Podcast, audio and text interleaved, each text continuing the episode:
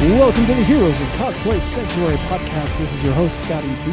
You can find us in the links in the description, so feel free to follow and like and share and comment and do all of the things.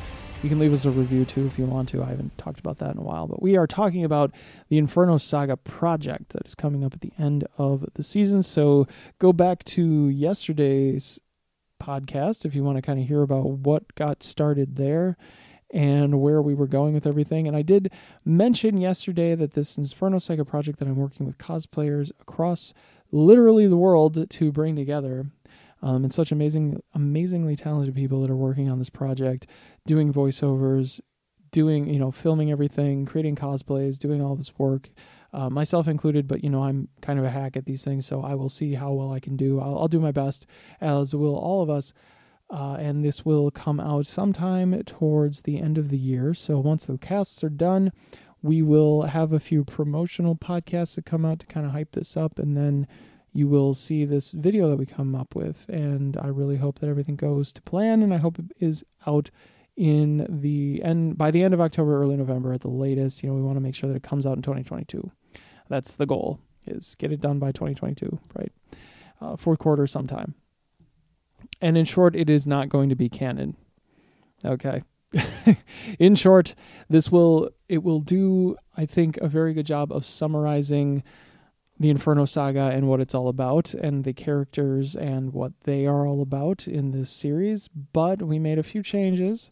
We omitted quite a few things and you know, it is a crossover event, so you got a lot of you have a lot of X-Men, you have a lot of villains, you have a lot going on. It's it would be like uh, it would be as big as Secret Wars, I think. You know, Inferno Saga is huge, but it was really just an X Men based. It wasn't like every single.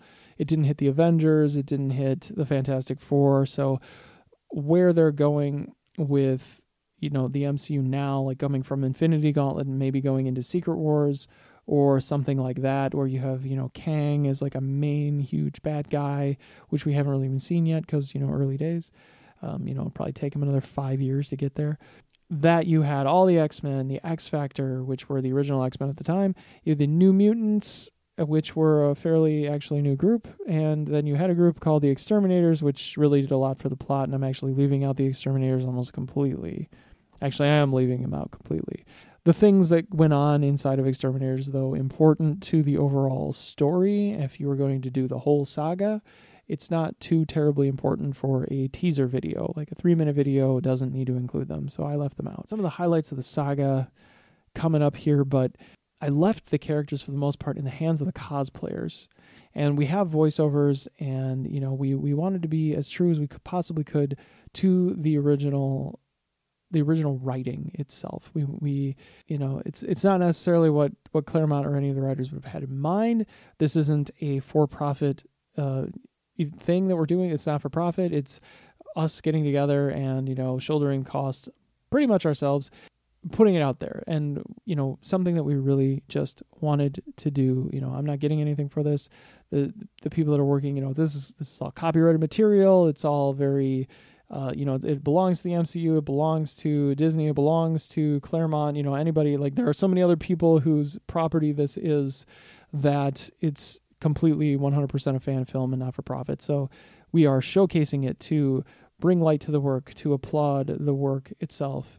Though, you know, it is original, what we are creating, the cosplays of the creations, but the story and everything else about it, everything is, you know, we're it's we're just inspired by this work. Uh, the costumes was really like open to the cosplayers with a few boundaries and and that's really what I wanted to do. And you know, we flipped a few characters like Archangel. Like if um, if you really go in canon at the time, Archangel is newly Archangel. He was converted from by Apocalypse. Like they they they captured him and they turned him into the Archangel.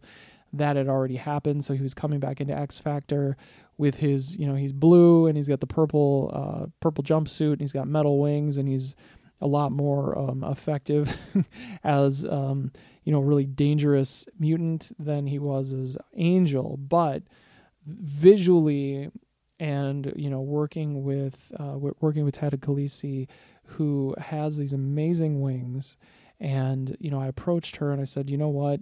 If we can pull this off, I know you can. I know it's going to be like the most amazing thing that that's going to come out of. It's going to be so much better than than doing it with Archangel, uh, doing it with Angel, but then flipping the gender and actually bringing in the female version of Angel from another universe, which is Penny Newsom, and having her be Penny Newsom instead, using the same lines, but bending the character. Uh, visually, looks just amazing, and I think it actually lightens up things a little bit uh, versus making it so dark and so brooding. And honestly, though important to the plot, like some of the things that he does inside of the overall story, like if you were not just doing a, if you're not just doing like a preview clip, like a fun reel, or a you know like a preview of this whole thing you probably would want to go with you know everything that was happening. Of course it would have to be canon but because it's a it's a fan made trailer there are certain things that we did a little bit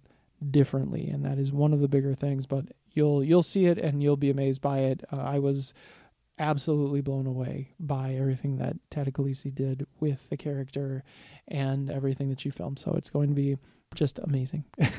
Have to be careful what I say here. It's a G-rated podcast.